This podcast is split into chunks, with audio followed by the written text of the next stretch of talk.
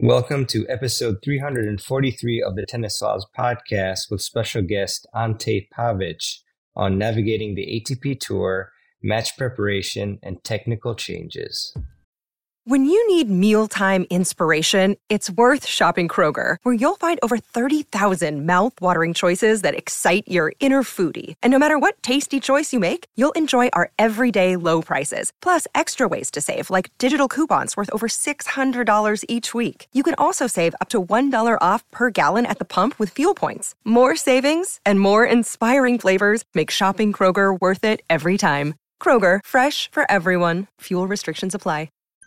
Welcome to the Tennis Files Podcast, bringing you advice from the top minds in tennis to help you improve your game.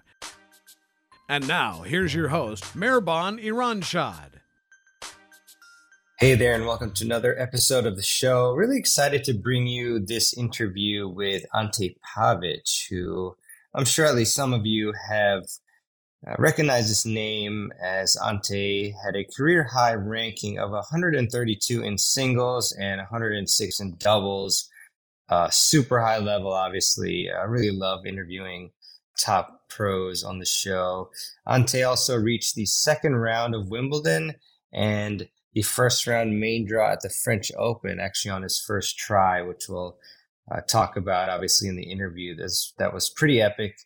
Ante has also won a combined 31 futures and challenger titles in singles and doubles, and he is now a tennis coach in Fort Lauderdale uh, slash Boca Raton areas in Florida. So, yeah, we get into a lot of really great topics today, including technique and you know how you should go about changing it and how much is too much in terms of technical instruction also, of course, uh, Ante's many epic experiences as a professional on the ATP, excuse me, the ATP tour. Also, how Ante prepared for his matches and how he thought about going about the strategy against his opponents, his thought process, um, what he did the night before that I think a lot of you all, all of you should try doing. How hard it is on the, the tour to uh, survive financially, and even differences between futures tours in the U.S. and abroad, which is really really interesting discussion. And also struggling with pressure on the tour, which, as you can imagine, with the money struggles and prizes on the line and traveling and everything is, is tough. So a lot to glean from and learn from and implement in your game and mentalities. So, also a big shout out to my friends uh, Victor and Laith uh, for making this interview happen. They're my uh, USTA buddies and they're friends with Ante. So, definitely. Uh, you know, the introduction was super helpful. So shout out again. Um, but yeah, with that, I think you'll really enjoy this episode. It was, you know, an hour and 15 or 20 minutes and just flew by. So uh, the good news is Ante uh, is down to do another one sometime. So that would be really fun. So uh, with that, enjoy this episode. And without further ado, here's my interview with Ante Pavic. Everybody, welcome to this special episode with Ante Pavic. I'm really excited to have him on because he has a, such a wealth of, of experience, uh, having incredible, um, you know, journey through through the pro tour, um, doing so well there, and then now being a coach, which is great. How we can talk about the dual uh, lives, and um, yeah, I just want to thank you, Ante, for coming on to the show. And uh, how are you doing? Thank you, Marvin. Uh, appreciate it. Uh, everything is great. You know, like uh, doing great it's a it's a you know interesting life now after after playing a professional tour transferring to the coaching and uh, and also the family you know like i have a i have a little kid at home so that also like yeah. make you know makes a different different dynamics in the life as well you know out of the court as uh, especially right so so yeah everything is great uh, you know every day is uh, is a learning curve uh, in a coaching uh, you know career and uh, being a father career, you know. So so that's uh, that's my current situation. That's right, Ante. Let's see, which one is harder career for you, uh, tennis career or the father career? That's a good question. Well, for sure, tennis career is a little bit tougher because you know my my kid is now 22 months old. You know, I have a oh, daughter. Okay. So nice. so for you know for now, besides you know some some sleepless nights, you know, and uh, or or you know just like four or five hours of sleep nights, uh, it's pretty easy, you know. But everybody says you know as they grow, it's getting tougher and tougher, right? So yeah. So uh, yeah, tennis career. I wouldn't say it's tougher, but like you know, definitely more challenges uh, than than raising you know like a kid in first two years of their life. Yeah, for sure, Ante. Uh, have you surrounded your daughter with like uh, tennis stuff yet, like around the crib and all that? of course, of course. You know, she has a little, she has a little racket already for at least a year. Uh, now she's reaching for you know bigger rackets and uh, stuff like that. So yeah, yeah, tennis balls, stuff like that for sure. Yeah, awesome, Ante. You know, I usually go chronologically, but um, I'll kind of switch it up a bit. So, how was the transition for you um, going to coaching? Um, was it was it tough? I mean, did you were you out there at all, um, or even now, like you're teaching and you just feel like I just want to like rip a, a serve and, and, volley, you know, or you know, is there any feelings uh, like? It really it really depends on uh, who you're working with, you know, and. Um, I would say like my first uh, students were pretty much like pre-college level juniors. So so I felt like very confident I can help them with a certain yeah. you know, tactical points, uh, with a certain mental points and stuff like that. Um, then later on, I experienced you know teaching some younger kids and uh, and uh, you know like um, where you have to be a little bit more technical, obviously. So that's always a little bit tricky because you you know you as a young coach you don't really know exactly how much uh, in the detail you should go, right? Um, yeah.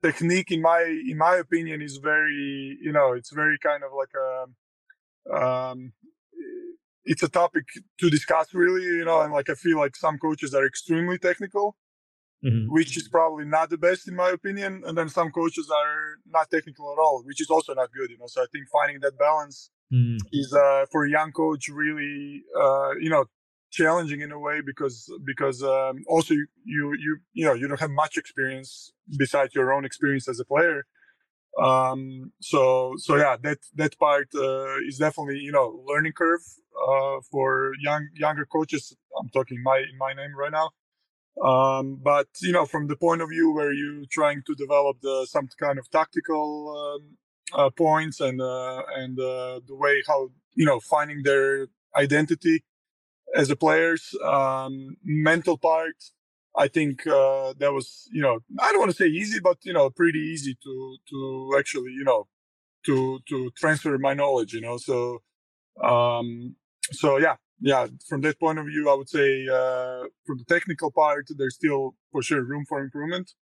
Uh, I mean, there's always room for improvement, but you know, I would say like a technique technique is always like you know the part where you where I like to also discuss, you know, certain things with other coaches or my parent, my father, you know, in this case, he's like coaching for last 50 years or so. So, um, or some ex coaches that I'm in a, in a, in a, you know, very good relationship with. So I'm, you know, talking to them on a weekly basis and stuff like that. So I always like to hear second opinion about certain things and, uh, and, uh, before I make certain changes or tweaks and stuff like that.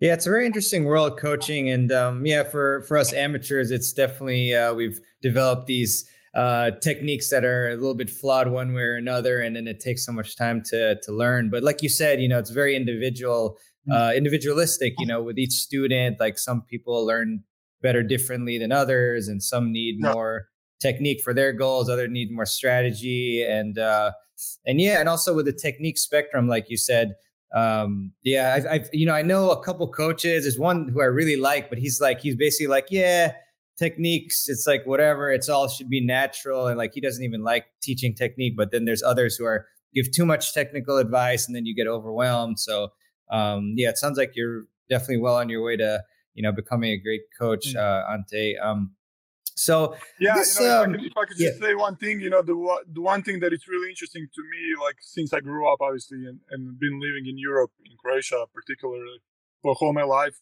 I've been living, living in the states now for the last four years, and uh, and certain things that really amaze me, you know, like to to the point where technique is like um, a lot of coaches I would say here are like very into the technique, you know. Mm. Um, and you know, I have my opinion about it. I don't want to say that I'm right or wrong, but like I think I think it's too much. I think generally it's too much, and like I think a lot of juniors here are following certain um, certain standards standards that are very, you know, very uh, particular for for American way of coaching. And mm. honestly, I don't see it. Uh, I don't see it generally. I don't see it as a very beneficial for their development. You know, because I feel like a lot of kids are are, you know, overthinking, focusing only on certain mechanical details, and then like yeah. uh, they're they're you can tell like they're just not they're not playing tennis. They're not enjoying playing tennis. It's like it's all, all they do is like they you know, repeating the shadow swings and uh, they keep looking at their racket at where, uh, you know, in where, where they are in, uh, where's the racket in the backswing, where's the racket at the contact point, where's the follow through going, where's the finish ending and stuff like that. And, you know, I, I was really amazed, uh, you know, compared to where I grew up and uh, also like not just Croatia, Croatia, but I've been, you know, practicing in Germany, in Italy, in, uh, uh, in Spain a little bit and stuff like that.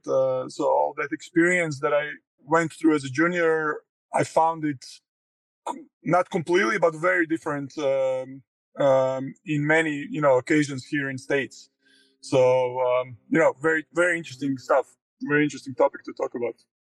Yeah, definitely. Um, throughout your career, did you have to make any big technical changes? I'm curious, like if you did in any particular stroke or anything. Um, I mean, besides when I was very little, you know, like uh, changing the forehand grip from basically, you know, continental or whatever, like this, you know, strong, uh, strong Eastern to towards the semi Western. You know, I don't remember changing much. There was hmm. when I was uh, when I ended when I ended the junior career, I was like 18 years old, and I I was practicing in Germany for a couple of years, and then um, the coach wanted to change my um, my right hand grip, so my uh, non-dominant arm on the backhand side, right?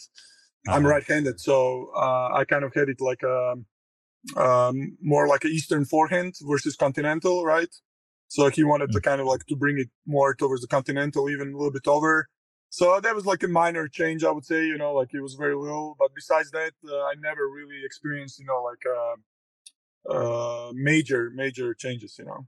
Mm, wow, and nothing to the serve either that you can. Uh, serve, on the serve, on the serve, actually, I well, I, I wouldn't call it major, but I definitely mm. when I started my professional career, um, I realized after maybe two or three years, I realized that I that if if I don't bring the serve to another level or to the higher level, then like I'm gonna have very difficult difficult time playing uh, successfully professional tennis.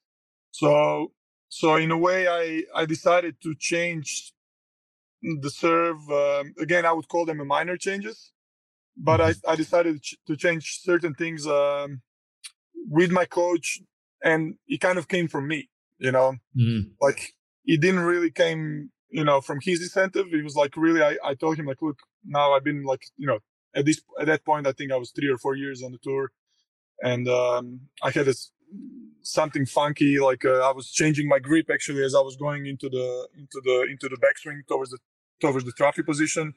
Mm. It's just like I think it was like a always like uh, switch the grip a little bit, kind of regrip the racket, you know.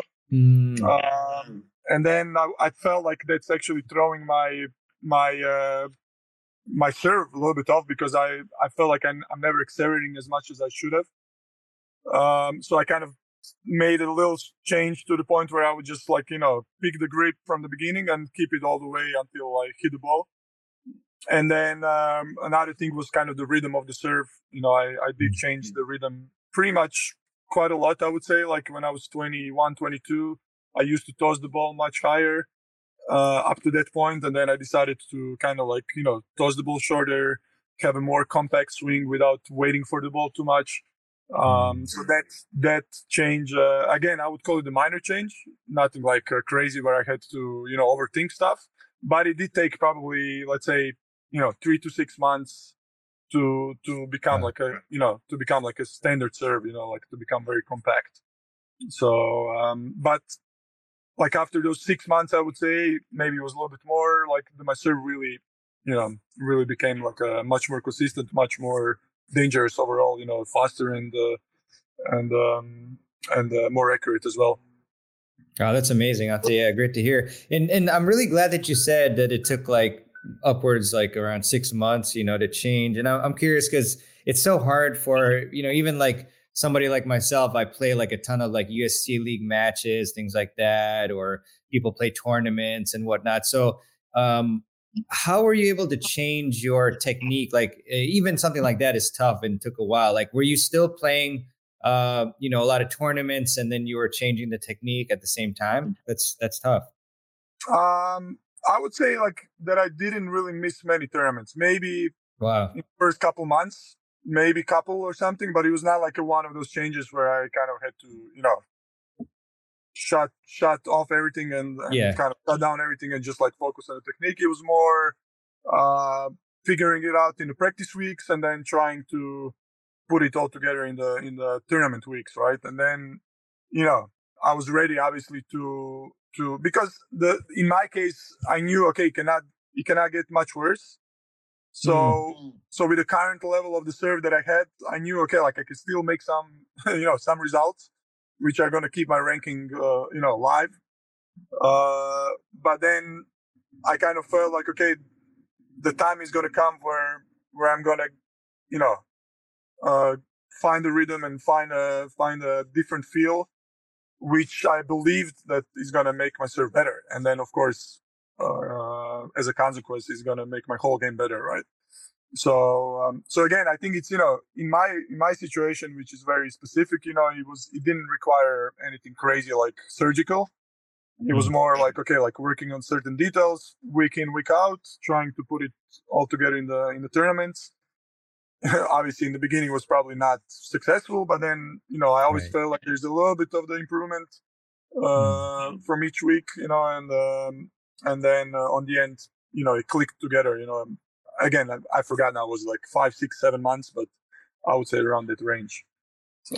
Very nice, Ante. Yeah, because um, you know, thinking about some changes I made to my serve, and maybe like you said, they're a little more um, you know, surgical or more extreme, but like you know, in, in the first like maybe most of the first set, you know, I say, okay, yes, I'm doing the new one. It's great. And then like you get to like, you know, six all or something. And then you say, oh, it's like going back to the old one. So did you ever experience that in the beginning? Like you at first your rhythm was good, but then all of a sudden you went back to the the old rhythm and then you had to had to like mentally like reset or something like that?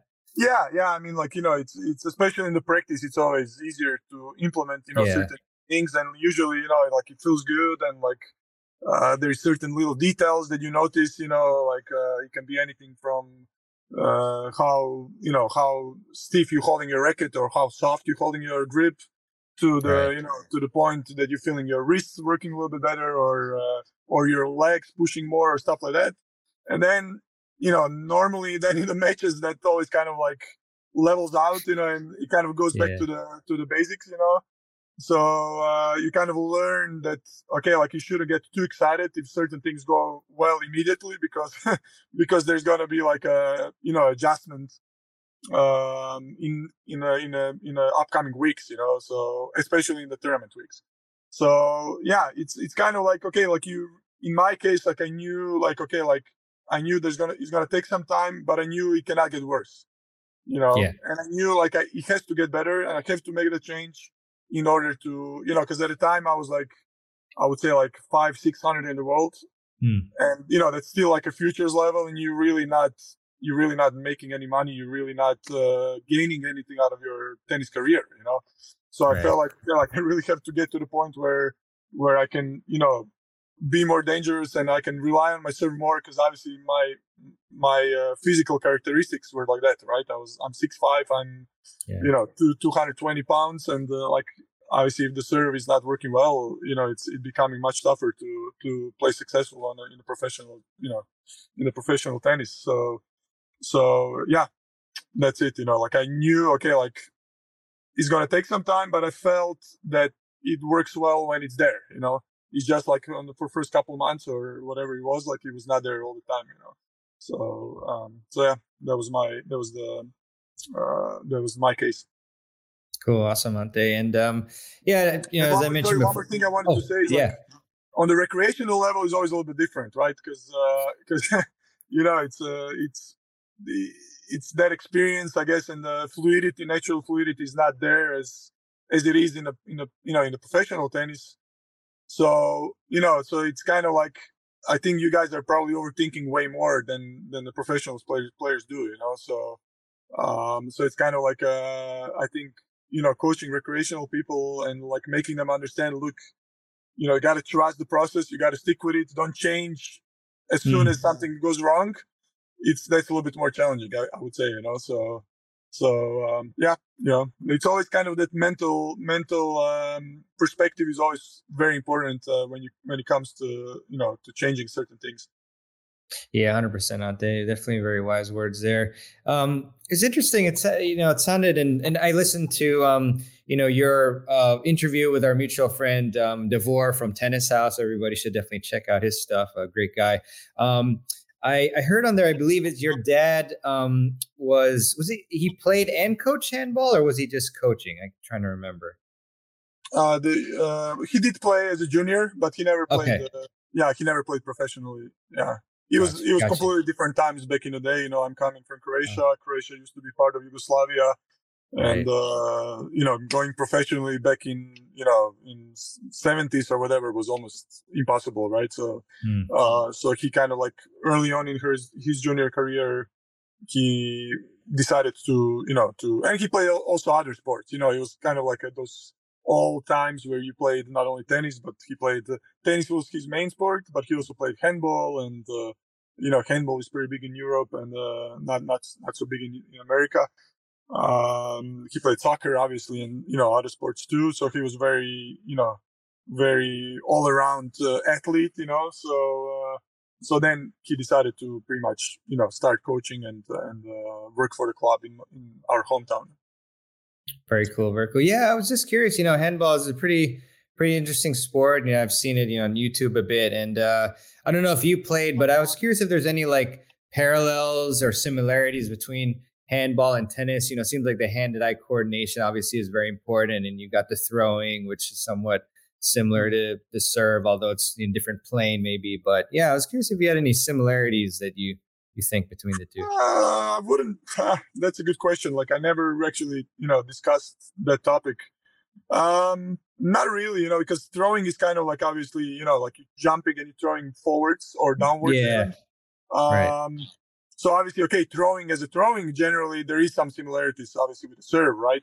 Uh, but but uh, I wouldn't call it, you know, that there's too many similarities. Besides, obviously, you know, most athletes, uh, you know, that that play certain sports for a long time, they you know they do become more athletic, more you know, better movers and stuff, and then for sure that helps uh, with the other sports. You know, if they decide to play recreational tennis, probably they're going to have advantage, right, uh, compared to uh, recreational player who didn't really, you know, train much other sports, right? So, uh, so athletic abilities for sure are, you know, making uh, making an impact.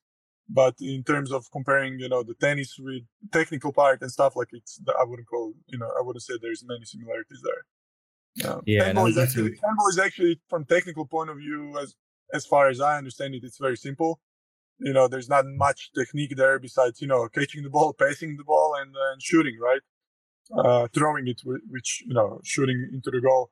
Uh, there is certain techniques, of course, within within those uh, within those simple techniques, but uh, it's obviously less complex than tennis, I would say. You know? so, yeah, yeah, no, that makes total sense. Um, yeah, just curious. It's it's pretty cool sport. I've, I've watched a little bit of it. Um, and uh, actually, one of my favorite podcasters, Lewis Howes, he like pretty much got on like the USA Olympic team or very close to that. But hmm. um, yeah, so it, you know, one question that I'm I'm always curious about with with um, you know a professional um, tennis player guest is you know obviously like your career is full of ups and downs and trials and tribulations. I was wondering if there's a particular you know low low point and sorry to remind you of it but any particular low point in your career where you know maybe you even thought like you were close to, to quitting um, the tour um, and then you decided no i'm going to keep going. And i just wonder if you could like maybe talk through like how that was how you felt and how, what you did to uh, get back up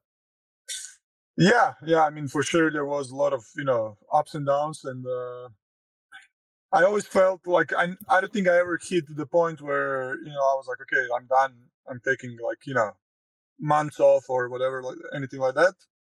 But of course disappointment to the point where you're really questioning a lot of things was definitely there you know and um it's uh i think it's all really how much you know i was really into tennis all my life right since the early age tennis was always my number one sport even though i played a lot of soccer for example you know mm. like soccer i loved soccer you know soccer was my soccer was my hobby sport but i never really i never really practiced practiced it you know like uh um seriously yeah. right i never i was never part of the club and you know, I was never playing for this club and stuff like that.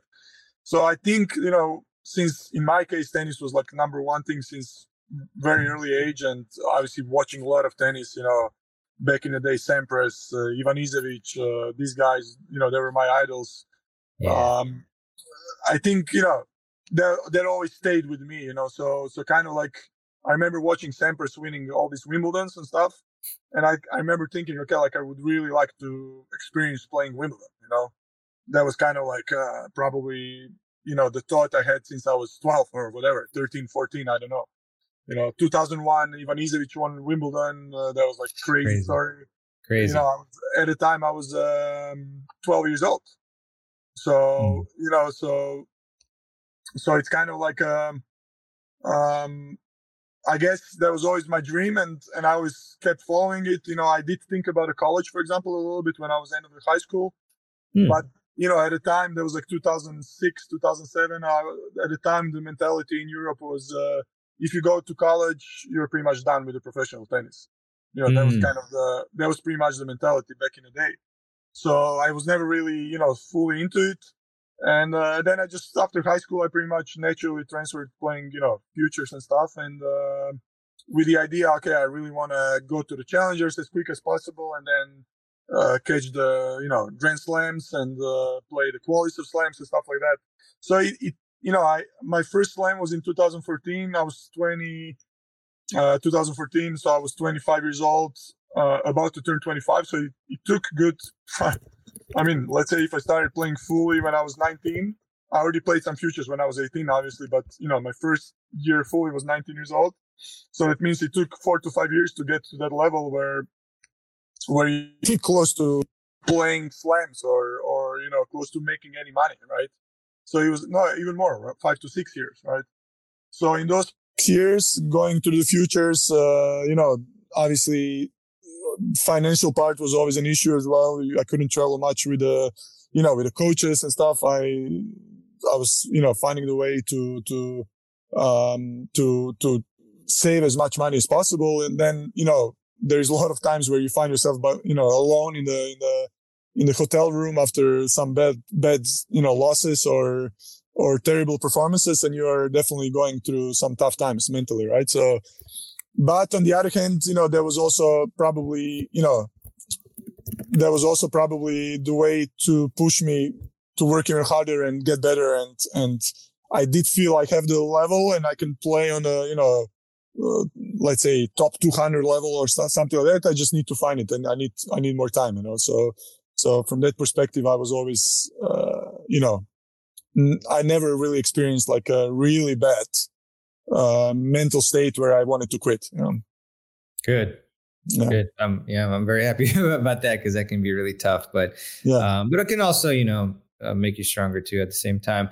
Um, I'm wondering if you can, if you could go back, Ante, and then give your, you know, your go back to when you were like early on the pro tour to your former self, um, and then give them like one piece of advice uh, what advice would you would you give uh, younger Ante? Uh, that's a good question. I mean, it's always easy to, you know, to go back and be, be wise.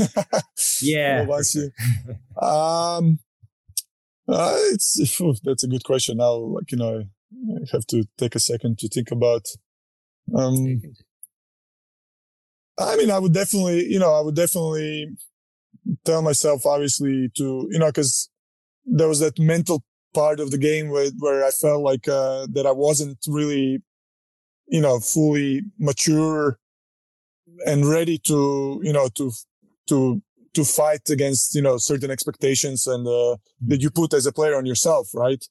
Um, so now looking back i would probably tell myself to to those first four years you know between after junior career to go to college you know because i maybe you know is that part but um, but now looking back i think you know those four years would probably put a little bit less expectations on myself and would make me obviously more mature. Uh, I don't know, would it, would it, would, would it make me mature as much as uh, the professional tennis did? But, um, you know, kind of uh, basically, I would allow myself like three to four years just to get more mature, more mentally stable, understand, you know, how the, how to deal with the expectations and the pressure and, uh, and, uh, enjoy the tennis more, you know. So that would be that would be like uh, one thing. The other thing would be, uh, you know, whatever you feel from the technical and tactical point of view, um, um, say it out loud. You know, say it to your coach. Mm. Say it to your coach immediately, because you know now when I'm looking from the coach perspective, you you just cannot, you don't know, you know what the the player really think. You know what I mean? You see certain things um, from from outside. But I think the coaches should ask a lot of questions and and really get that feedback from the player. Uh, certain you know things, certain is it like technical, tactical um, um, details that you're trying to to to work on as a coach, and really you know I felt like I, I only started to say to say the things out loud when I was maybe 22, 23, you know. So I would mm. I would keep certain things to myself. I knew that there are certain things that are bothering me and like I'm not uh, feeling good, but I wouldn't really you know express them like that much, you know, early on. So so yeah, that would be another thing, you know, just express yourself immediately, whatever you feel. You know, is it technical, tactical? Is it something stupid, mental? You know, like uh, I don't like when uh, my father is watching me, or I don't like when my friend is watching me, or you know, like anything that is bothering you just express it, say it out loud, you know. Yeah, yeah, that's really great advice. And kind of speaking about the mental side, you know, you mentioned that um, you know, your your dream when you were uh, 12 years old watching uh, Goran play uh, Wimbledon was to play Wimbledon. It was incredible. Um, you know, obviously, first you you made the French Open main draw, but then you made the Wimbledon main draw, and you um, you know you got to the second round. Like that was pretty amazing. Um, I guess what was the feeling? And I'm wondering too, like, was it, did you have more of an overwhelm when you played the qualies or when you played like the main draw? Just wondering, like, overall, like, um, yeah, your feelings on, on, on the Wimbledon experience and like after mm. thinking about the dream that you had. Yeah. Um, so the you know the French Open in the in 2014 was really you know huge thing for me yeah. and um, I qualified. I played pretty good in the qualies. Uh, last round of qualies I played against Kokkinakis. He was at the time yeah. 18 years old, but you know, playing really good. Yeah. And, um, and uh, that was probably one of my best matches on clay ever, you know, like a great match to qualify. Um, and then uh, I played uh, Simon in the first round. Tough. On the, on a big, on a big court on the Suzanne Lenglen, you know, which was like nothing I experienced until that point, you know, stadium court, like a lot of people watching and stuff. Yeah. And uh, the conditions were not that great for my game that day. Uh, you know, the weather was pretty cold and uh, courts were wet because of the rain and stuff like that. But more than that, like I really, I really was not there. You know, like I was not relaxed. I was not playing, mm. enjoying the match as much as I should have. Right? Uh, which you know, in a way, in a way, it's understandable because it's the first time first experience. Yeah. So, so that match was pretty bad, especially for first two sets. I think it was like six one, six one. There was no tennis, mm. basically, right? Like so many mistakes. So, mm. you know, I was rushing just too much. And, uh, and, uh, you know, with somebody like Simon back in the day, he was like, I don't know, like 13 in a row or something. Yeah. yeah. Yeah. He was like a self-destructive tennis, you know, and then third set, yeah, th- third set was much better. And obviously, I don't know, I think it was 6-3 and, uh, yeah. man- managed to re- relax a little bit and play up to the level where I could. Mm. And then, a month later, when I qualified for Wimbledon, that experience actually meant a lot because uh, because I found a way to really get on a court and I didn't play on a huge stadium uh, as I did in a in a French Open, uh, but still, you know, main draw is the main draw, and uh, being only second main draw in my career, still, you, of course, you you you know, you do feel certain, you know, uh, excitement and uh, and yeah. and nervousness and stuff like that and um, but but I really got out there and I managed to to you know just just play my tennis from the beginning to the end. And, and uh, it happened that it was my best, you know, the best match of my life, beating Falla in, uh, in mm-hmm. straight sets. And, uh, yeah. Alejandro Falla at the time was, you know, was really tricky player playing really well on grass. And, um, and I think like just week before he lost to Federer in the finals of Halle, like 7-6, 7-6. Wow. So obviously, you know, it was very tough draw, but like probably, you know, knowing okay like i have nothing to lose i just gotta get out there play play my best tennis and having that experience of french open helped a lot and um, it was a great match won in straight sets um, and uh, then later on lost to feliciano lopez in the second round tough still still a like decent, 19th. yeah yeah, yeah, yeah, yeah. Still a very decent match, but uh, you know, just much more experienced player on the other side, and uh, and uh, score was kind of close, but uh, you know, on the other side, it was very straightforward match, you know. So, so yeah, that was the, my Wimbledon experience. Yeah, pretty wicked. Yeah, I, I, saw that. I was looking up the draws, you know, which was pretty cool to see, like back then. And uh, yeah, Lopez was like 19th seed, and yeah, great player. Mm-hmm.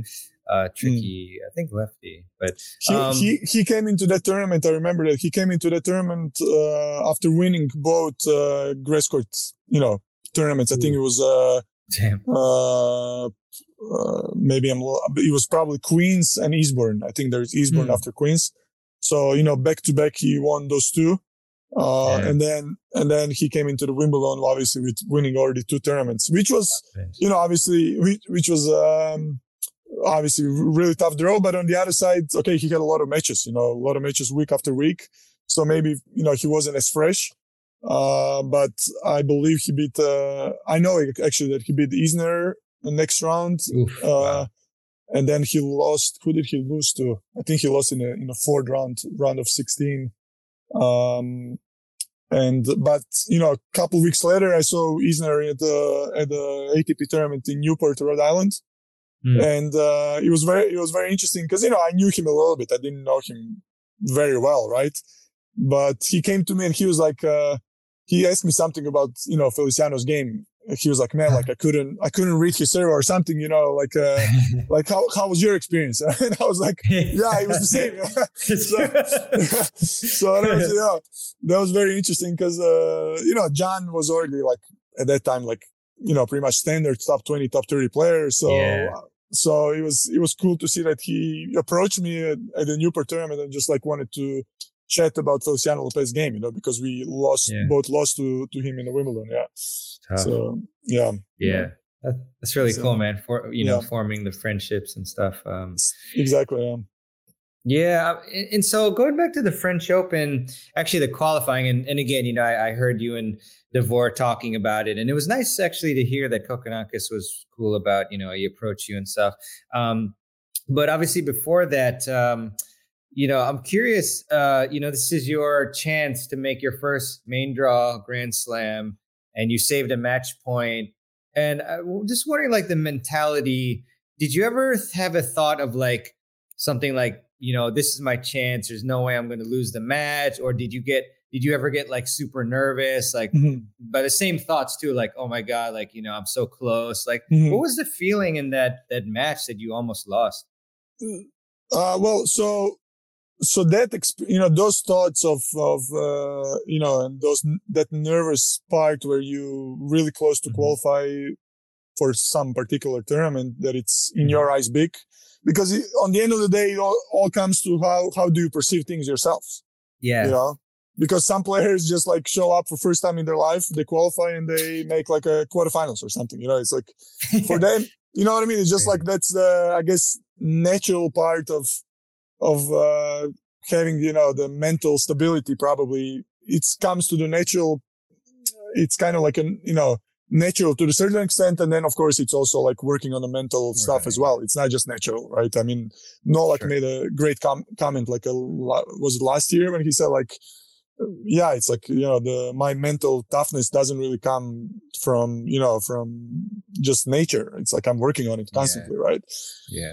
Uh, so in my, in my, in my case, I remember when I played first time, um, uh, last round of qualies on a, on an ATP tour level. It was ATP 250, um, in Chennai in India. And I was only, mm-hmm. I was only 20 years old, I believe. So, you know, the standard for me at that time was like a futures pretty much, you know, even challengers were not standard thing for me. So now I found myself in the last round of qualies in, uh, in, um, in, uh, ATP tournament. And I, and, you know, like going into that match, I'm like, wow, I'm, you know, only one match from actually playing ATP tour tournament, yeah. you know, which, which obviously was at the time was big for me. And, uh, and I played, uh, Kudryavtsev the Russian guy who was very good player, uh, a little bit crazy, you know, had a lot of ups and downs. But when he found his level, he was like really tough to beat. So mm-hmm. I lost easily first set. And then in the second set, I broke him very early and the guy went nuts and like basically, basically tanked the second set. Right. Oh, so, wow. so now I'm, I remember exactly. I mean, I remember like it was yesterday, like we sit down, it's a set all. And I remember in my, in my head, I'm thinking like, wow, I'm only one set away from, you know, qualifying for mm-hmm. ATP tournament and like I think he took a toilet break or something so that you know gave me extra time. Yeah. Gave me extra time to have like those ridiculous thoughts, yeah. and uh, and like basically those thoughts just like completely shut me, you know, shut me down. You know, like just, I came on yeah. the court and I I got you know I just I became like I, blocked. I became blocked yeah. on the court and like my tennis was not you know fluent anymore. I started making double faults, whatever. You know, like a lot of mistakes, stuff like that and third set went away like in within 15 20 minutes it was like 6-1 or 6-2 um, so i went through a couple of those kind of experiences when i was maybe 20 or 21 and stuff like that i had a very similar uh, uh, experience one more time probably two years later in uh, in my hometown playing in front of the mm. home crowd also being wow. in the last round of qualies you know fighting for qualifying for first time in my life for the atp tour event and I was break up in the third set, yeah. and and I choked and I lost the match. Right. Yeah. So that was that was probably you know going back to the beginning of this conversation that was probably my lowest point where I remember like I was mm. probably for three days I didn't get out of my bedroom I was literally I was ah, just like yeah. you know just like just you know depressed you know and uh, yeah. Uh, so going through all these experiences you know helped me at that point when I played Kokkinakis to basically not really think about those stuff, you know. Nice. Uh, yeah. Yeah. Not, I, not I really easy though.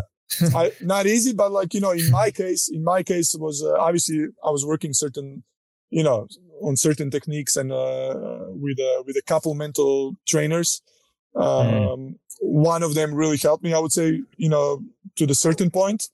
But more than that, I believe like you really have to experience, you know, those situations yeah. over and over Best again. Teacher because yeah because like i mean you know no no breathing exercises no uh, know no no techniques to stay in the present are gonna are gonna make you really stay in the present until you don't go through certain things for you know certain amount of times right totally. so uh, so in that particular situation when i played kokkinakis i remember that i i actually remember that i uh, when i broke him at five all in the third set and i i was serving for the match at six five, I remember getting out of the, the chair, walking towards the baseline and doing like a skips, doing like a high knees or something like that. Just like mm. being super confident, super pumped, believing in my, you know, in my, in my, my game, my serve that I can close this match.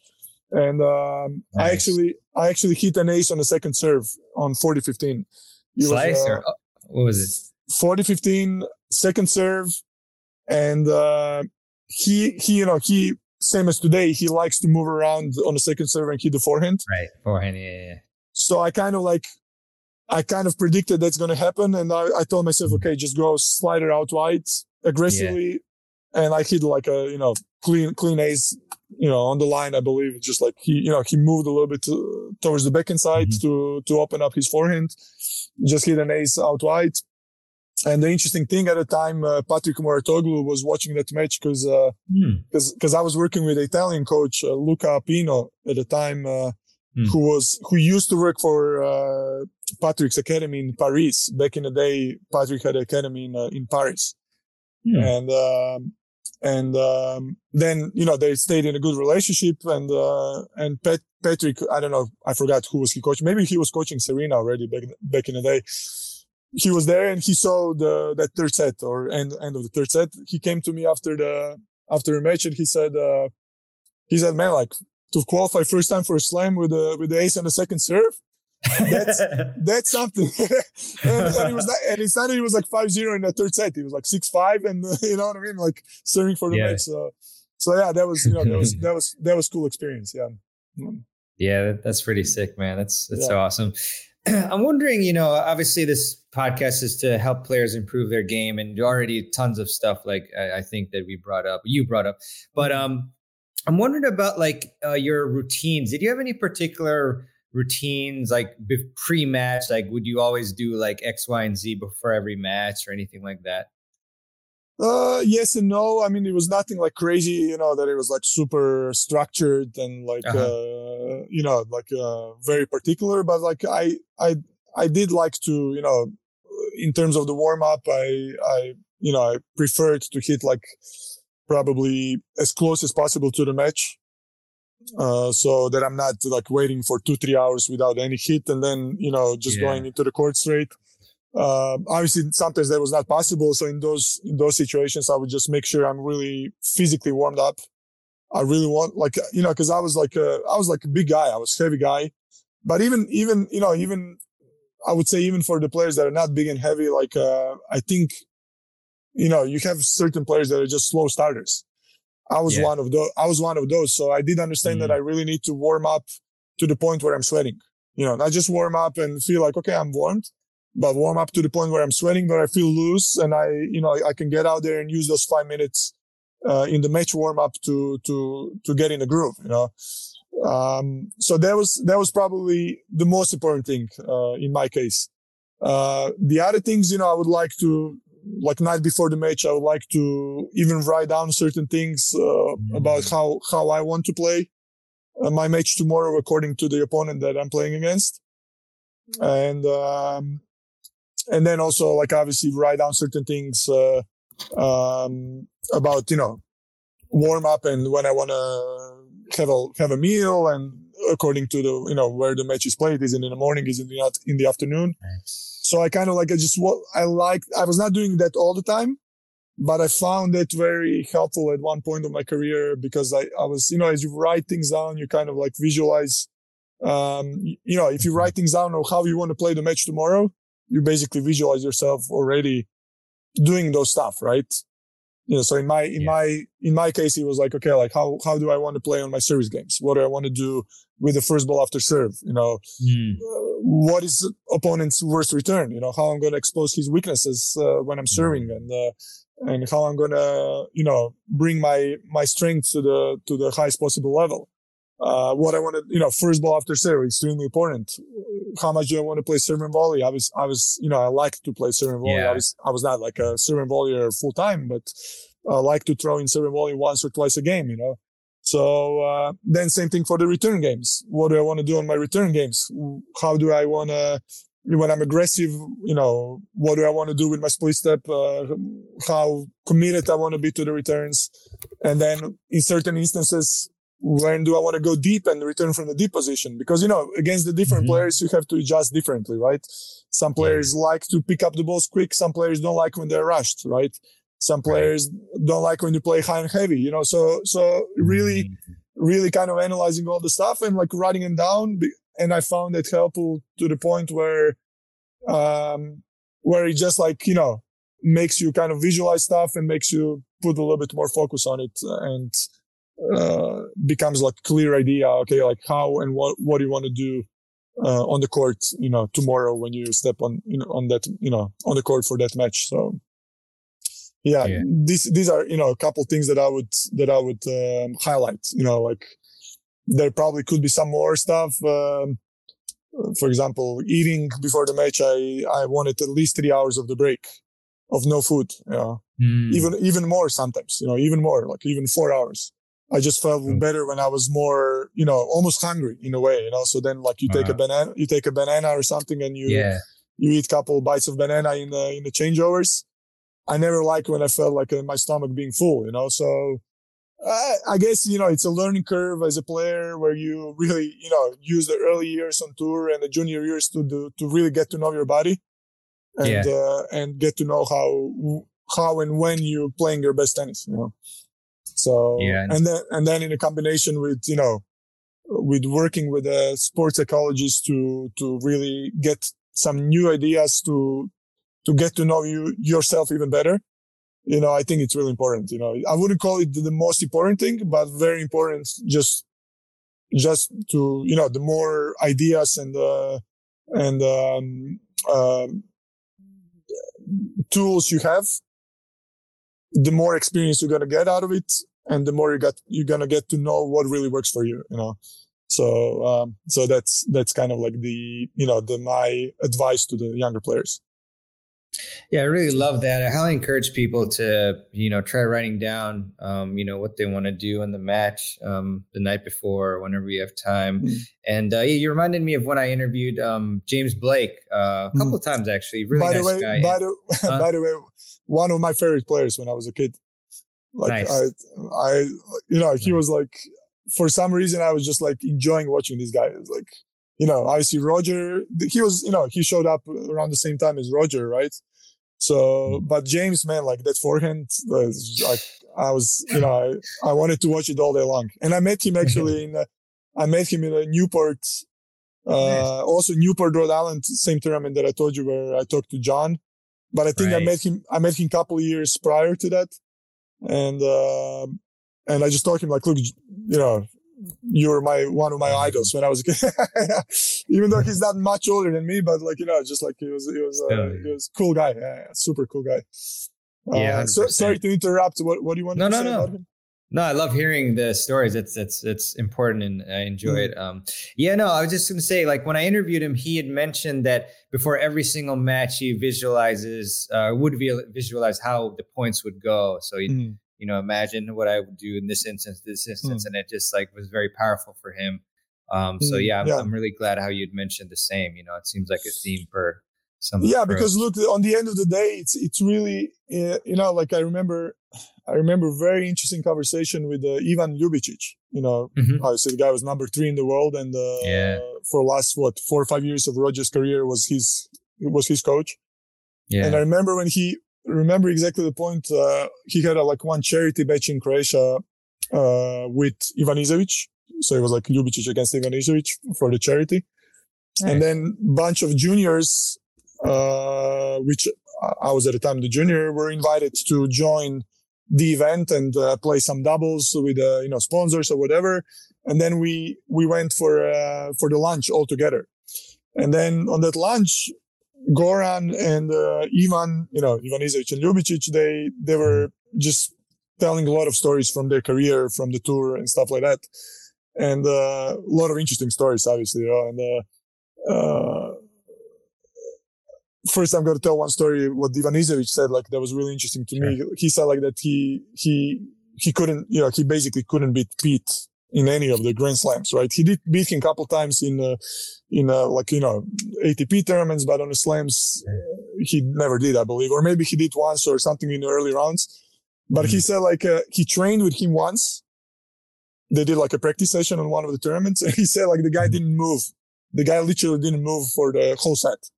Like he beat him six one. He beat him six one in that set, and he said like you know, Pete asked him like a couple days later, "Hey, do you want to play train tomorrow?" And gonna say like, "Sorry, no." You know, he said like he was just like that. He was just like very economical in the practice. Obviously, on the mm. tournaments, right? In the practice on the tournaments, it's completely different, right? Than practicing, yeah, yeah. Uh, practicing in off season. And he had, you know, zero worries about his game. He just wanted to feel the ball on the court and uh, didn't care if he's going to beat somebody in the practice or not going to beat somebody in the practice, right?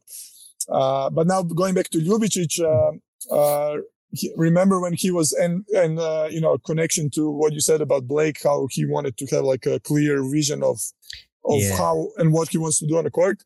Right. Um, very interesting story is when Ljubicic in 2005, uh, Croatia won a Davis Cup and Ivan beat ridiculous amount of top 10 players that year in the Davis Cup.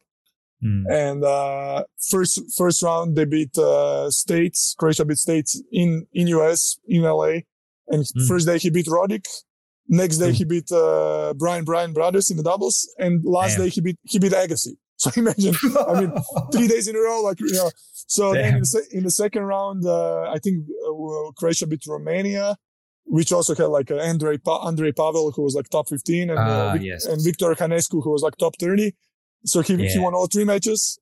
Wow. And then, and then in the semifinals, uh, we played Russia, who at the time had Davidenko number three in the world, and uh, Yuzhny was number 10 or whatever, oh, around yeah. 10 in the world. Yeah. And Ivan's, uh, biggest problem was Yuzhny. He just didn't like the mm-hmm. matchup against Yuzhny, just you know, something about his game that he didn't like.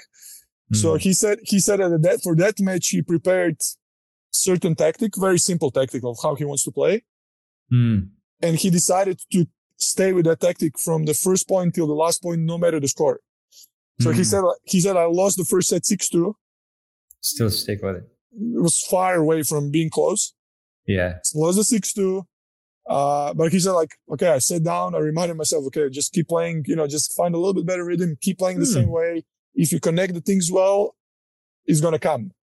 Two all, three all, whatever. He finds a way to break him. And then from that point on, yeah wins wins straight sets, right? So wins three one wow. uh, on the end, right? Because he was six two down for a set, and um, yeah. and that's something wow. that it's very important to to teach, you know, the juniors and the and the younger players to to really find the identity as uh, of yourself as a player. And of course, according to the player you play against, you always have to make certain adjustments. But generally, you want to trust your game, right? You want to you want to trust the your identity as a player. Right. And uh, even if you're losing the set, right? Because just because you lost the set doesn't mean you have to change certain things completely, right? You probably yeah. have to, you know, adjust a little bit here and there, but like the, the base should be most, most of the time, the base should be there, you know? So, um, so that was, that was like the part when I was listening and I was like, wow, that's really interesting. You know, he lost the set 6-2. Yeah. And and he didn't back up. He just like stayed wow. with his idea, stayed with his plan, found his rhythm, found his game, and then like just destroyed the guy on the end, you know? So, so yeah. that was, that, yeah, that was one of the learning curves also like later on for me to really, you know, kind of understand, okay, like what is really my game? Where, in what kind of game is uh, making my tennis the most successful? And how can I, how can I implement it, you know, from the, from the first to the last point, you know? So yeah, yeah, same thing to what you said. You mentioned about the James, right? So. Yeah, awesome, yeah. awesome stuff. Yeah, I mean, like, like, you alluded to, you know, it's very difficult because the natural um, uh, reaction is like, oh, I just lost this set, like I need to switch something. But mm. uh, I think, like you said, the barometer that you should, you know, use is like what is best for my game, what will suit my strengths and weaknesses. Um, because yeah, sometimes it's just like maybe you had the perfect game plan, but you just didn't execute quite mm-hmm. as well. But maybe the next set you'll execute, and then, or maybe you know this person can't last forever, like how they're playing, or something like that, mm-hmm. and, and they'll mm-hmm. eventually mess up. So yeah, yeah, just really good stuff there. Mm-hmm. Um, mm-hmm. and uh, Ante, uh, wow, it's flying by the interview. I was, had so much fun uh, speaking with you. But mm. uh, in, in terms of the financial part of it, you know, this is something that especially players who are on like playing futures all the time like you don't make the money back from your travels and, mm-hmm. and, everything so i was wondering to to just ask you like how how hard was it you know for you and just generally speaking like financially on the tour mm-hmm. To be able to you know keep up with this lifestyle because a lot of people who aren't in tennis um maybe they watch a little bit they don't think about how mm-hmm. how hard it is yeah so you know living in the states for the last four years i really understood um, how actually tougher it is to break through living in America than in Europe. Mm, not fr- not from point of view that the level is uh you know higher. Actually, I hmm. think I think the level is higher in Europe overall in mm. the juniors and the professionals.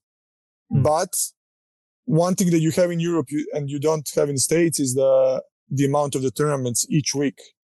So, for example, so in my in my case, for example, growing up in Croatia, uh, you know, not coming from a wealthy family and having like unlimited budget, I was lucky enough that I could pretty much travel driving distance to most of the tournaments. Nice. You know, and that was like a huge thing because, you know, if you don't have to fly somewhere, if you don't have to yeah. really, you know, pay, obviously, okay, I was lucky enough that, uh, ex-Yugoslavian area is like, uh, you know, the standard, economical standard is much, uh, lower than maybe in uh, Germany and France and uh, Italy and stuff like that. So, yeah. you know, the, the hotels and the, the expenses for, to stay and eat, uh, were much cheaper. Um, that was, that was like a, you know, that was a lucky part for me because I, I was still able to play quite a lot of futures and challengers as well within, let's say, three, 400 miles uh, driving distance from Croatia, you know. Um, growing up in the States, that's honestly, it's, it's, it's, uh, I'm, I'm shocked how, how badly the things are organized here. Yeah. I'm shocked. I'm really shocked, you know, and uh, mm. it's because you have that rule that it says, uh, the each country can have only one tournament per week, right? Mm. So now, so now the states are count, you know, states are in, in that it's particular huge. rule, like they're huge, but they're like country, right? State USA is a, is a, is a, is oh, yeah, a yeah. One, is a one country, right? Right, right. So, so now you have that same rule applying for the states, which is ridiculous. You have one future in uh, Texas then maybe next one, next one, next week is another t- future in the Texas, but then there's, you know, week off. Then after two weeks, there's a future in Florida. Yeah. Yeah. There, so you don't have a few, you really, sh- you really should have one future, one tournament in mm-hmm. Florida. At the same week, in the same week, you should have future in Texas. And in that same week, you should have one future in California right. to make the, th- to make the things realistic. You know what I mean? Yeah. So, yeah. And the same thing for the juniors. Exactly the same thing. Like the junior ITF tournaments should be organized the same way. You know, it cannot happen that you have one tournament in Florida and that's it for that week in, uh, for the whole United States. You know, so now somebody from California or from, uh, whatever, Portland, they have to fly on the other side of the country and, uh, imagine like how much money they have to spend and, uh, flights and obviously hotel stay and, and then everything, right? So in Europe, that particular thing is way better organized because, you know, sometimes you have in the same week, you have tournament in Croatia, Italy, Austria, Germany, whatever, Czech Republic. And basically those five tournaments are within driving distance, you know? Mm, awesome. So you have five, you have five futures in the same week within the driving distance. Uh, at the same time in the, in the States, you have like only one tournament, whatever it is. you know? Country. Yeah. So exactly. So, you know, from that point of view, um, from that point of view, it's like okay, move to Europe. You know, like, you know what I mean? Yeah. It's like because like if if the USTA doesn't change anything, I don't know if it if there's no will to change anything or if there is no just like you cannot work work against those rules. That could be the mm-hmm. reason too. Then unfortunately, you know the the current situation where you have for the last 30 years pretty much the best players in the world coming from Europe are that, you know, that same, going, yeah. that's going to happen. Keep, that's going to keep going. Yeah. Because yeah. it's just like, it's very logical. You know, in Europe, you have from the junior point of view, from the ITF point of view, when they're 16, 17, 18, you have five, six, seven tournaments per week. And in state, you have one tournament per week. You know what I mean? So, and then that same rule keeps going into the professional tennis. So uh, uh, okay, that's uh, that's regarding that. Regarding the financial point of view, uh, one thing that was good in the states was uh, that there was a lot of tournaments were providing housing. So I was I was usually playing in states over the summer uh, between June and August, mm-hmm. and a lot of futures and challenges were, challenges were providing housing for the for the main draw players. So the costs were a little bit less. Obviously, you know, you just pay the flights and, uh, you know, stuff like that. And, you know, some, some stuff like food and, uh, and, uh, racket stringing and stuff like that.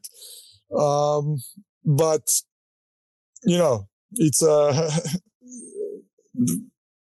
it's again, it, it, all varies from the, from, I guess, from the situation to the situation, how much do you really, you know, have the help from the family and, uh, you know how financially strong they are and uh, um, can you find some sponsors uh, stuff like that it's it's always it's always like a you know, you always have to find a way. You know, usually I, I never, you know, in the smaller countries, I never had any help from, uh, from the federation or anything like that. It was always my family yeah. and, and, uh, you know, family friends that, uh, we always found a way to, to, to find a base and, uh, according to the base that you had, like, uh, make a schedule and, and, you know, and the play determines according to the budget that you, budget that you have, you know. So, uh, junior, I have to say one thing about the Federation Croatia. The junior career was very well organized.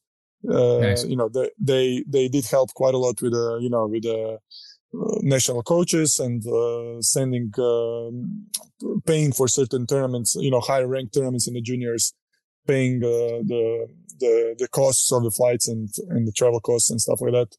So, um, so that was good. But then later on, when you become professional, you're you're on your own. You know? So so yeah, it's tough to say anything smart in that particular you know uh, uh, for that situation. But uh, on the end of the day, just found find like what's your budget and you know organize the things accordingly. Yeah, so find a way. You know, probably the states are better in terms of finding some sponsors or finding finding some financial mm. help you know, there's way more, I, I would say much more money involved uh, uh, than maybe in Croatia or some smaller countries in Europe.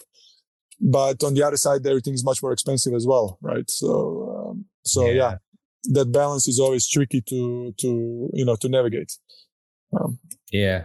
Yeah, for sure. I've got to investigate. Maybe USC has some agreements with the airlines and hotels or something that they have this yeah uh, i think i think one one thing that would be very helpful from to begin with having more tournaments in you know across the usa in the same way. yeah, week like closer yeah you, you know imagine yeah. like if you you know if you're based in texas in dallas and you can play twice a month you can play the futures or junior tournaments uh, i'm talking about itf tournaments right the the, the you know international sure. tournaments Imagine yeah. you can play twice a month in uh, within a Texas, or maybe you know within Texas and uh, uh, whatever nearby, Lu- yeah. Louisiana, yeah, nearby. Yeah. Then obviously everything becomes much more easier. But like if you're living in Texas and for you know if you want to play 20 tournaments a year, out of those 20 tournaments, 18 times you got to fly to Florida, California, and uh, whatever Illinois, then you know then your budget should be like three times more probably, right? So yeah, so, definitely making. Yeah. yeah. Sorry huge to interrupt. Yeah. Yeah, huge difference. Huge difference. You know, and uh, and I didn't really get that part until I started living here.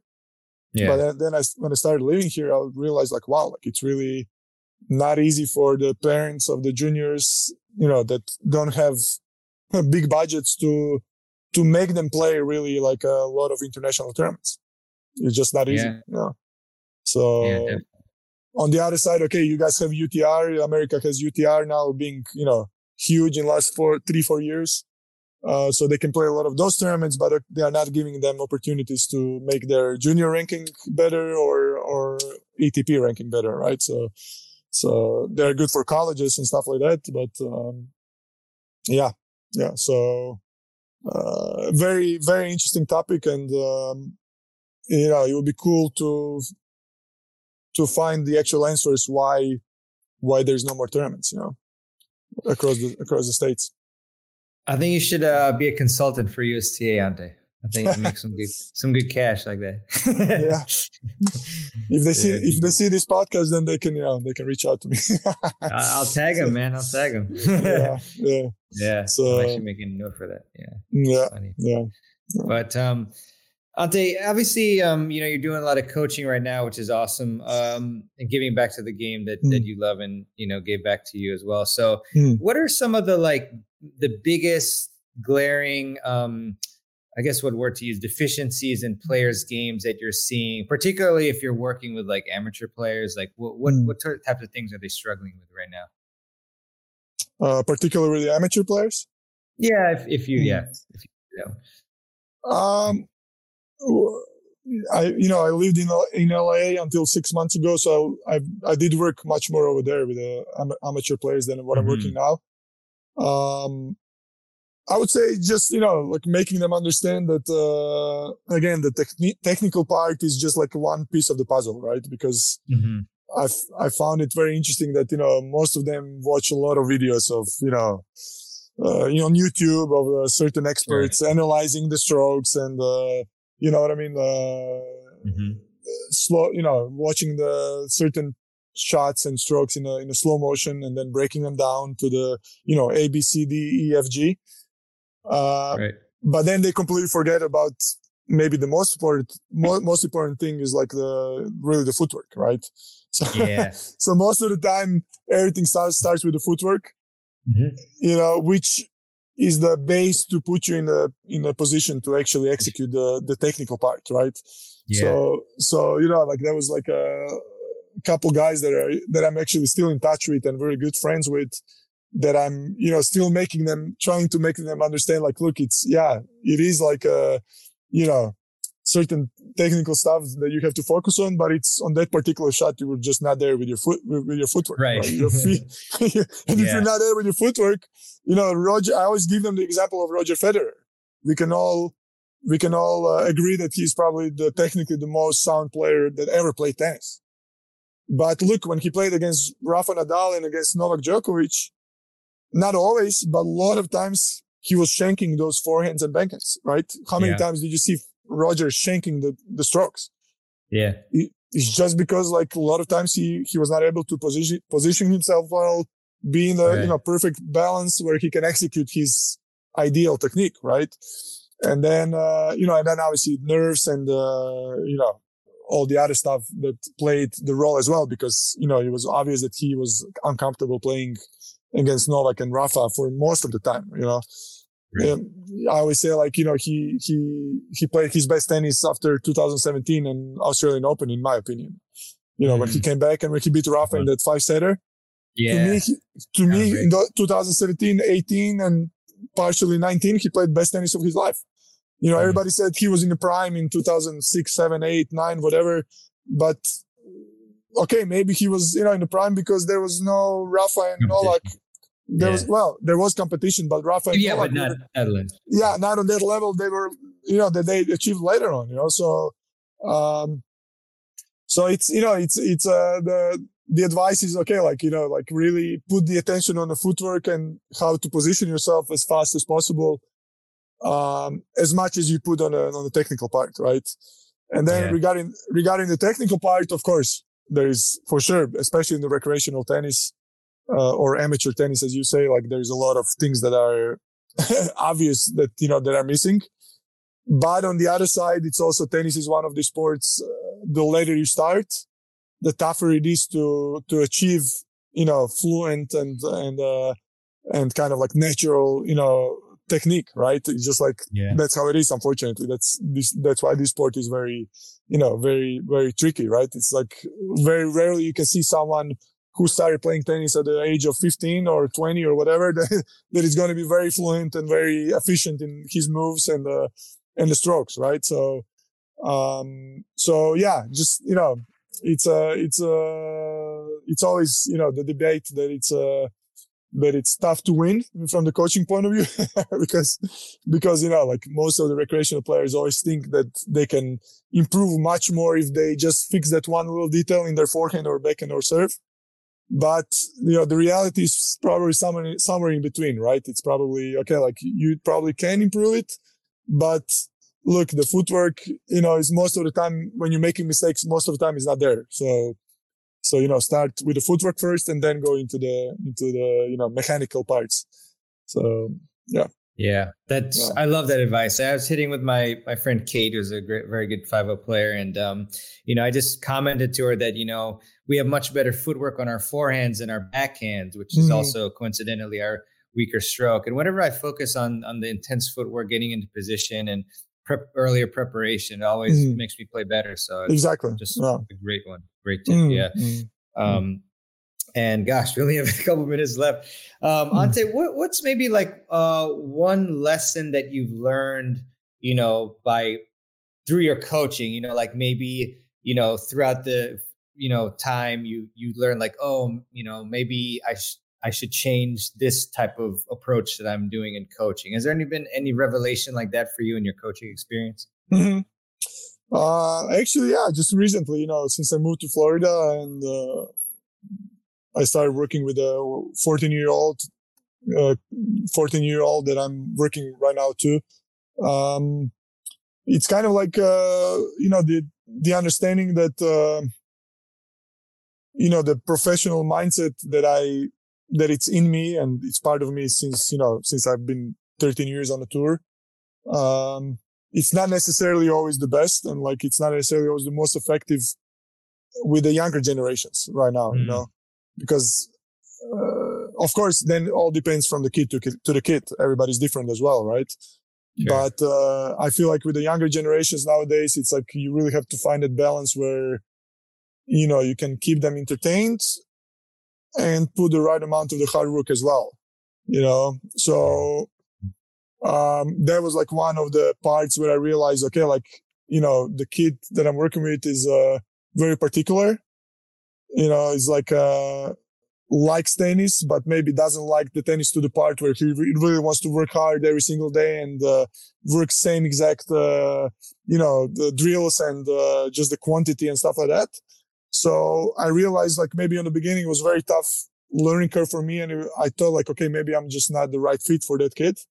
But then I mm-hmm. realized, okay, what can I do different in order to, to, to match his perception and his level, right? And his understanding at the, at the point where he's 14 years old. So, you know, I, I, I think I, I made certain, you know, certain changes and, uh, adjustments from, from, you know, my perspective, from my coaching perspective, which then I felt like, uh, you know, made made his tennis better and, and, uh, the process of the improvement made much more, you know, enjoyable. Right. So, um, so I think, you know, depending who you work with, you always have to adjust. You know, of course, there is, yeah. there should, there should be certain things that you gotta, you gotta, it's gotta be there because I mean, look, if you want to improve as a junior or professional player or something, you gotta, you cannot go around certain things you know like you got to work hard and you got to be able to you know to to to ask for extra amount of repetitions or or analyze certain things and stuff like that but on the other side you also you know you also as a coach have to find a way how to make them you know entertained and from the from the from from the point of view where they are um you know, where they're inter- entertain, improve, improve at the same time. Because, uh, you know, improvement oftentimes becomes very one-sided, very kind of boring. You know, mm. certain drills are, certain drills are just like mentally draining and, you know, like you just gotta yeah. get out there and like, you know, repeat, repeat that serve or repeat that forehand over and over again. So how can you really, you know, make them have, you know, the joy and and enough repetitions and the quantity at the same time so they can improve and have the joy at the same time. You know, that's, I think, the most challenging part, you know, so, uh, so yeah, yeah, at this point on, it's very interesting because, you know, that 14 year old boy like made me really look at certain things differently and uh, I believe made my coaching experience improve, you know, because I just I believe to a certain extent, I found a way to, to make him better by, by, you know, make him enjoy certain things more. And then, you know, at certain times I also like, you know, still make him work kind of like, let's say boring part of the practice and uh, re- repeat stuff again and again over and over again. Uh, so, um, so yeah, yeah, that would be my answer to your, to your question. Yeah. Awesome, Ante. Yeah, it's yeah. great how, um, you know, you got your problem solving and creativity going with that. Exactly. And you, you know, a lot of coaches they're also saying that you just like really have to adjust to every player, um, you know, to bring out the best in them. So mm. that's awesome. True, um, true. But but the, you know, the yeah. base really should be the base should be. Look, do you do you want to improve and do you want to? Yeah. What is your goal? What is your goal? Even as a 14 year old, what is your goal actually? Do you want to play to the point where you can play good D1 tennis in four years from now? You know, if that's your goal, okay, then look, these are certain standards that you need to understand. Yeah. You need to have, you know, so, uh, obviously if your goal is just to play casually tennis and be a country, you know, country club player, then okay, like then, you know, then probably you should have a different, uh, you know, different approach or maybe I'm not the right coach for you and stuff like that. Right. So, so yeah, yeah, there's always, uh, adjustments need to be made and, uh, according to the, you know, different players, so different mindsets yeah. as well. Hundred percent, Yeah. Um, yeah, just really enjoy the conversation. I know it's you know it's uh pretty much time to end, unfortunately, yeah. but I love love speaking with you. Uh, is there any any particular places where um the audience you want them to connect with you? I don't know if it's social or mm. um you, you know uh, website, like anything you want you want to shout mm. out for them. So I'm I'm that's a learning learning curve for me too. Like you know we just uh, talked about it. Like I'm very old school, so I, I don't have a website currently. I I basically have like a social media, Instagram and uh, Facebook, which I barely use. Uh, I do I do post from time to time sometimes, so it's not that I don't use it at all. So yeah, I do I do have an Instagram. Uh, uh, my username is I believe uh, ante.pavic89. Uh huh. Got it. Uh, and I live in Fort Lauderdale currently, you know, working in Fort Lauderdale, uh, Boca Raton area.